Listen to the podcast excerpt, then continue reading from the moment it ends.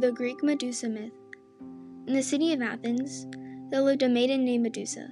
She was known for her gracefulness and beauty, although Medusa was very proud of her beauty and didn't talk about much else. Medusa blabbed on and on about her allure and charm.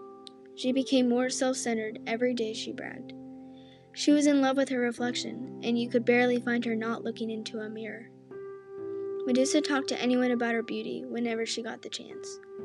Then one day, she was invited to the Parthenon, a temple for the ruler of the city, Athena, goddess of wisdom and war. The temple contained many dazzling pieces of art, such as statues of Athena and other paintings of her as well.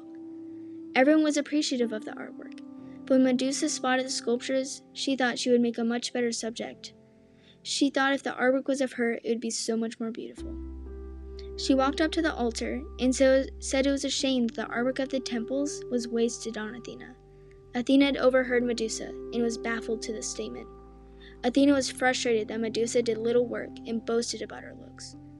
Medusa was confused, for she had thought she was doing the right thing by showing people her beauty and giving people a pretty face to look at. Athena did not agree.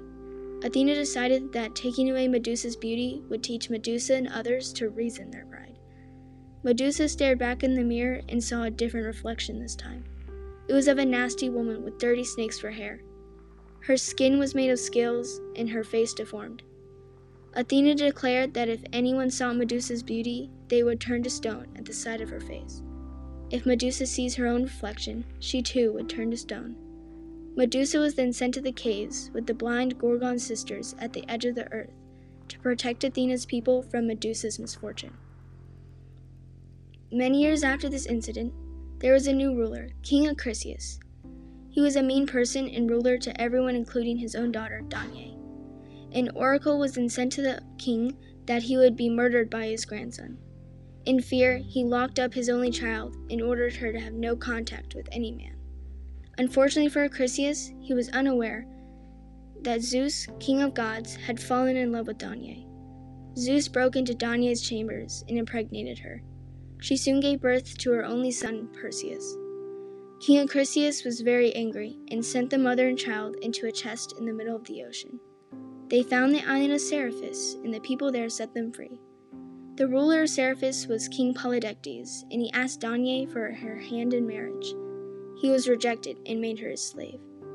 Perseus came to the palace looking for his mother, and the king put him up to, t- to a task if he wanted his mother back from his possession.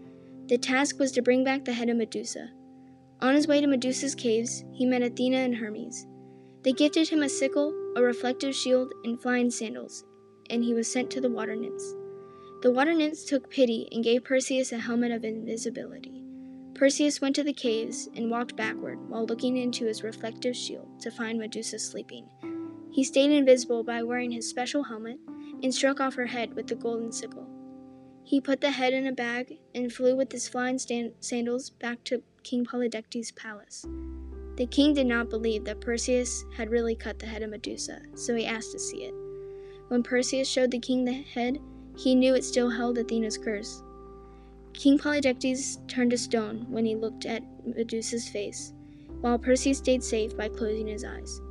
Danaë was sent free and lived happily with her son. Perseus and Danaë remained at the island of Seriphos, and King Polydectes was overruled. Thank you.